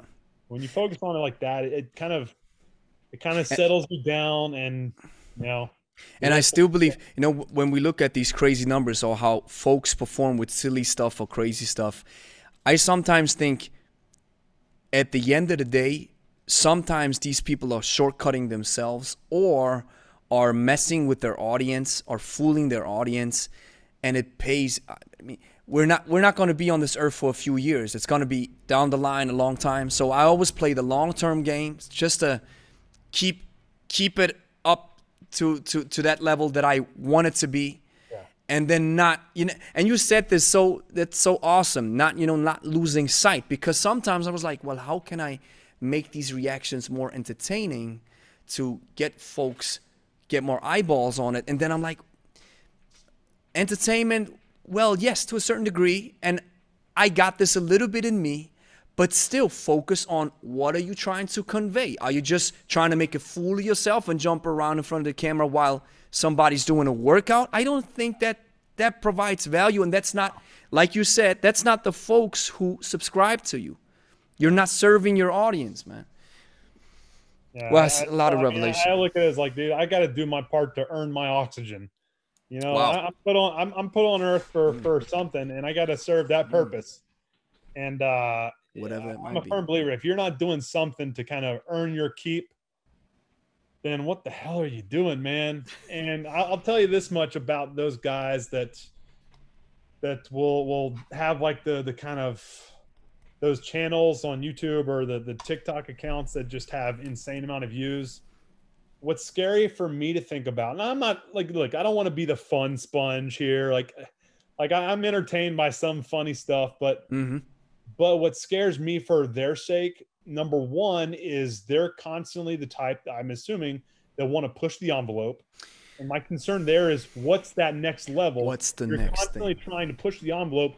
When does it become not only dangerous for you, but those that are viewing your stuff and the influence that you have over them? Because there's there's great responsibility that they might not respect that responsibility, but me personally, I do as Yeah. a coach, and I know you do as well. Yeah. Like if you don't take responsibility of that and you don't respect it, what are you putting out there? And what influence does that have on others that might want to be where you're at? If you're Mm. doing something that might put yourself or others in danger, that's what that's what scares me about some of Mm. those guys. You know, if it's like honest entertainment, they're just being funny, hey, by all means, man, you do you. But if it's Yeah. something that puts people in harm's way, and if, if it's if you have a strong impression on others and you influence actions that that might harm them, especially if it's younger Yeah, yeah. you know, The younger, recruiters yeah. that like Mm. younger audience, man, they're so impressionable and Yep. they're just looking to to do something that did that gets them some applause and some attention. That's scary to think about. And I think more about that these days because I do have a kid, Yeah. you know, and Yeah. I, I worry about their future and what this Mm. um like social media is going to evolve in by the time he's able to um Mm. to get into that space. So maybe that's just me being a parent, but Mm. like I, I do have a strong fundamental belief that what you do share, like you you have to take responsibility of, of that and the influence that it has on people. And ideally it'll be something that positively impacts and positively influences people to do something that will put more good out there. Mm, mm. So One hundred percent. hopefully that hopefully that's the case with uh, more people as as these different social media outlets grow. But uh, I mean, as You- long as it, it pays to have attention, people will do dumb And as- crazy things. One hundred percent. And and as long as experts who know their stuff don't speak up, not in a disparate. That's what always people think. It's like when I speak up, you know, I'm I'm attacking. No, no, no, no. Even though you will get folks who will feel i- intensively attacked by you saying something about somebody else, even if it, if it's constructive and respectful. I saw this happen on our channel so many times, and then I sometimes I went back. I was like, wow, well I have to maybe do some adjusting, which is great. But sometimes it's like some some folks are just you say something about my coach, I'll kill you Yeah. it's you know it's that that crazy tribalism mindset but you know the youtube game, you said it i think there's one sentence that really puts it in perspective what you just said and that goes anything for the gram people are putting any, everything and anything out there just to stand out and with it comes this with the audience comes this huge responsibility with, where at the end of the day like you said it what you share people will care about what you share. So and and then you don't pay no second thought about it but people down the line who really admire you they will they will go nuts trying to figure out what you just said. Yeah. and man i think we could go hours on end w- Oh, with yeah, that, stuff That's, but subject, that's that's dude. You can get you can do a deep dive into that one. deep dive sure. into it yeah But- and and you know what somebody said um somebody said and then i'd like to get your final note on this last topic uh, somebody said the reason why social media seems so messed up is because it's so new it's like when aviation started and planes started crashing. That's because it was so new. And social media, I think we're trying to figure it out somehow. And that's why it's it's it's left and right. It's it goes it goes nuts sometimes. And yeah. Yeah, man. But it's, it's crazy. What's crazy is, and it's scary to think about what it's going to evolve into. Yeah. You know, we're already where it's going. See, we're already starting to see kids that are like depressed and scary things like that. It's just it's it's so sad. You know, like the bullying and stuff like that. That that's and like like I said, that, that's a different you know topic altogether. But um, like I I just hope that you know people use it as a positive platform. Mm. Use it to, to share positive things that will positively impact. Mm. That's what I, I all I can control is is my you know like what I share and hopefully people will take that and um, kind of run with it and do the mm. same. Mm. As a coach, that's what I hope I mm. um, impart on people with my wisdom, you know. But mm. ultimately, I mean, any time where in a situation it pays to have attention, people are going to do whatever it takes. Yeah, whatever, whatever, whatever it is. And what's scary is is what they will do for that. Yeah. So. And you know, listening to you talk, and I just would like to end this on this high note because it's, uh, it's, I see this pattern when I talk to you is that you talk from a perspective of empathy. I think that's what many people, just that's just what I'm seeing on the surface. What some professionals and experts might lack sometimes. Just you know, seeing the beginner's mindset or seeing folks who are just scared to to even engage with the kettlebell or to even engage with you or, or write a comment because they think they will get bullied and, and, and, and destroyed in the comment section. That's why I think that a coach one of the greatest cues because knowledge is something that you can attain when, when, when you dig deeper but empathy is something that you really have to develop from your heart. It's you know what the mouth speaks what the heart is full of right? So I, that's what i love man when i'm talking to you. It's and that's where we totally connect because i have this empathetic viewpoint as well that i sometimes even have to you know put a doorstop on it because otherwise i'm i'm, I'm gonna be sending messages all night trying to help people all night or trying to Mm. And and sometimes you have to really realize people have the right to not change. Yeah. And you as a coach have to be fine with it. Yeah. That's a hard and that's yeah, I mean, one of the one of the, like carrying on with that, like one of the fundamental mindsets I have to have to, to really check myself. And what I've always had is, you know, the the idea that people don't care how much you know until they know how much you care. Yeah.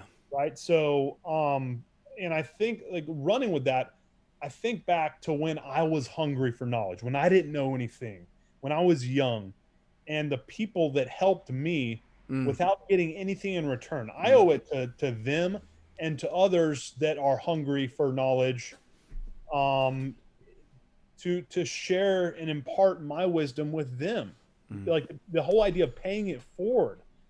Like, dude, like that's why I wish there was more time in the day because I would I, I, I would message more people back and, and I try to do my absolute best to to respond to anyone that has um, a comment, question, or mm. concern. And um, you know, ultimately, as as things grow, it becomes more and more it, yeah, it, yeah.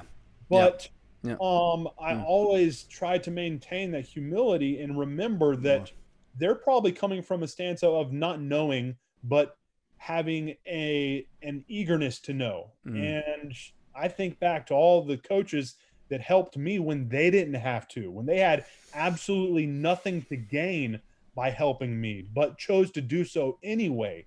Likely mm. because they were in that position when they were in their younger, uh, more kind of green and novice years as well. So, um, yeah, I think when it, when it comes down to it, you know, the, the thing that helps the most uh, with, with your growth as a coach is is maintaining that empathy, making sure mm-hmm. that you always to rem- like always remember to care about those people that need your help and to mm. do what you can, mm. everything you can to help them. Mm. You know? and that's uh, unfortunately when you are that type of person, it kind of it kind of pulls away from the attention that you need to give yourself. Mm. And Mhm. yeah, and you have to be careful with this. Yeah. Yeah, and you Yeah. have to guard it to an extent. Mhm. You know, you kind of have to kind of put your own mask on first, as they say Mhm. in in um you know whenever you're traveling. But Yeah. Yeah. um you have to uh you have to maintain that because the second it seems like it's more about self-serving, more about serving yourself than Mm. others, Mm. people will pick up on that. People have an innate ability to pick up on the fact that you care more about yourself than them. And the second that becomes the case, your qualities as a coach start to deteriorate. Mm. I never like I always more than anything as a business owner than I want to see myself as a coach. I want to Mm. see myself as someone that navigates. Me too. them yeah. from where they are to where they ideally want to be. Yeah. And that means caring about them. Yeah. showing Serve as a guidepost. Yeah. Yeah. Yeah. so yeah, 100%. I, I yeah, you said it best. Like you have to have empathy. One hundred percent. And you know what the, the empathetic viewpoint is sometimes I look at it and I'm seeing well thousands of views means these are all groups of people these are all individuals and that sometimes I think when you are a personal trainer caring for the person that's that switch mentality that I have to have. That's sometimes it's like it's two personalities. It's serving the bigger audience on YouTube and then serving the personal training client. You cannot match these two. You cannot use the personal training mentality on thousands of people. You have to use some chunks of it and make it somehow applicable. But then you can't use that generalization on the personal training client, which is which is crazy. But I mean, that's you. You said it, and I say it too. I love what I do, and and just being able. You mentioned it briefly as well. This life changing experience. We had just one of our clients. She lost 20 pounds with the help of her sister, who went through our coaching. So she who lost 20 over 20 pounds didn't spend a dime on our coaching she was able to profit from her sister who took our philosophy and that's powerful stuff Yeah. and that's that's the impact that that that you're having which which is so fulfilling and and man it's You really, I mean, you can't put a price tag on that, man. You know, it's it's, and it's if you don't get like goosebumps about the positive impact of of the the li- the truly life changing results that tr- you yeah. get from these clients. Like, think about some of the life changing results when you have Mm. stories of Mm. people losing, you know, fifty plus pounds and them being able to play with their kids yeah without having to take a time out. Like that's the type Yeah, of stuff when you really think about it, man, that that's what it's Not- all yeah. about. not being recognized on the streets and we're like people don't even know me no more having to buy new set of clothes and everything. Yep. and and yeah it's it's and on youtube i think maybe you see the same. On youtube it's we get i mean we talked about the hateful comments but on youtube i get i get so many enlightening beautiful comments where i learn massive stuff where it's like i'm digging through that stuff i'm reading and i'm like wow that's that's and then i see these guys replying to each other and then they're helping out each other it's it's just beautiful and i think I think that's the coach. That's the guy who's in front of the camera, the gal who's in front of the camera, that makes the audience, that responds to it, right? Ev- And eventually, I know you notice it too. Like, at this point, like the positivity is definitely going to drown out the negativity. Yeah, yeah. And whenever 100%. they, they, whenever like the negative commenters, the haters, the trolls, whatever you want to call them, whenever they realize they're not going to get their desired response, they they fade away. Yeah. All they're looking for is a response. So the second they realize they're not going to get one, they fade away. And what you have is you, you've cultivated a a community of people Mm. that thrive. yeah, You know, Yeah. they thrive on your content, they thrive on each other, and On there's each other, that, that yeah. sense of there's that Yeah. sense of community that allows them to all level up. They lean on each other, and it's that's when you have something that that's that's really truly amazing. yeah, You know, and like, dude, I trust me, I see it on yours. Like you're like it's you, are you are right there, man. I, I'm telling you, that's I, I- awesome, man. Really I, I appreciate truly it. believe like your your frequency, consistency of of like I said, the quality content, dude. Like think think back of how long it took me just to get. I think back today, uh, how long it took me to get to like ten thousand subscribers. Mm-hmm. You want to put like a like a um like a number on it. Mm. It took me longer to get from zero to ten thousand subscribers than it took me to get from like forty thousand to a hundred thousand. Mhm. Seriously, Mm-hmm. you know, and and it wasn't by dissecting like we talked about earlier about what's gonna get me the most views. It was about listening to my audience, Mm-hmm. you know, saying, "Hey, what do you want from me? How Mhm. can I best serve you?" Mm-hmm. And once I finally listened and tuned in to that, once I started focusing exclusively Mm. on providing them the help that they were asking for, Mm. once I just leaned into that, the rest took care of itself. I see you've done that from day one. So if that's the case, man, dude, trust me. I, I honest, uh, this is my honest opinion.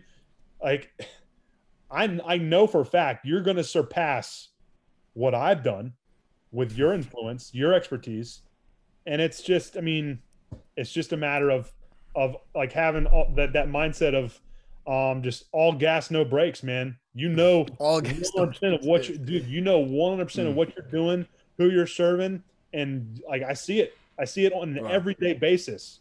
Uh, I see uh, you doing that, and it's dude. And I know really appreciate it, man. I I've lost the words, man. I really appreciate it coming from you, from somebody who, who who's been in the game for so long. I truly, truly appreciate it. I mean, I mean, and you know your kettlebell stuff as well.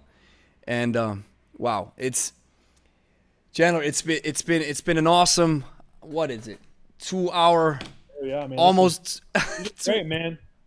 I really, really enjoyed it. I think uh, the audience, are, are, are people is gonna like it, and because it's just you know, I I do believe in in talking to each other. I, I do also believe in in giving each other feedback in a in a respectful way, and and I believe in just pushing pushing kettlebells. The the, the I mean, Pavel paved the way, and and I think we the younger ones are, are maybe taking over from the older ones with that new medium which i enjoy doing. So it was very enlightening man. I, I a lot of points. I, i'm always i'm always taking a lot of notes man because oh, talking talking to guys like you it's it's and and then you know the beautiful thing about it is when i go into the editing process i hear it all again. Yeah. and then it sticks even more. So Chandler, I do appreciate your time 100% as a family dude, man, as a Thanks for businessman. having me on, man. It's been great. I like I said, I've been watching your stuff for a while now, and uh man, it's been awesome. It's been real- Awesome. Uh, we got to do it again sometime. We will do it again. Um, I'll send you everything once it's done, and uh, you can just use the same link, and then maybe in a month's time or so, we because that's we have this recurring theme with almost everybody that joins the podcast. It's like, hey man, let's let's talk again, because it's just sharing and you know talking to experts amongst each other. That's just it's such a beautiful thing because. I mean, you maybe get the same vibe when you're always teaching. It is a beautiful thing, but sometimes it may be draining a little bit. Yeah. B- But when you talk to somebody who is able to teach you and you're listening, it's it it's refilling you. Yeah, absolutely, one hundred percent. Like it's it's nice to kind of talk with peers within the the, the community itself. Yeah. Like I, I think we're still uh, as as a kettlebell community, we're still I don't want to say very niche, but like it's growing, and I Yeah. think Yeah. like you mentioned, like Pavel kind of carried the torch, and now it's like he's kind of like as he gets older, and we're entering a phase where social media is taking off. Yeah. We Yeah. owe it to people like him that kind of paved the way Yeah. to carry the torch and to influence more people. And I think the experts in the field need to lean into that responsibility and and kind of work together. I think that that's going to be the best way moving forward to improve the influence and the growth of uh of this fabulous tool. Wow. So um yeah, absolutely man. It's been my pleasure. One hundred percent. I appreciate what you said. It's it is a responsibility. That goes even further. I'm always trying to push folks like Luca or Kat to to increase their content. But now next time I'm I'm chatting to these folks, I'll be like, listen, Chandler said it's your responsibility, so you better stand up now. Thank you for watching. If you enjoyed the video, like it. Consider subscribing if you want to see more kettlebell content. And if you're looking for a kettlebell program that builds you up from a beginner to a slowly advanced trainee in the course of about three months, and you maybe want to combine it with some easy to follow nutrition coaching, because maybe you want to lose weight or you want to get in shape, then check out 90 Days of Kettlebells. You find the link in the description. 14 day free trial included.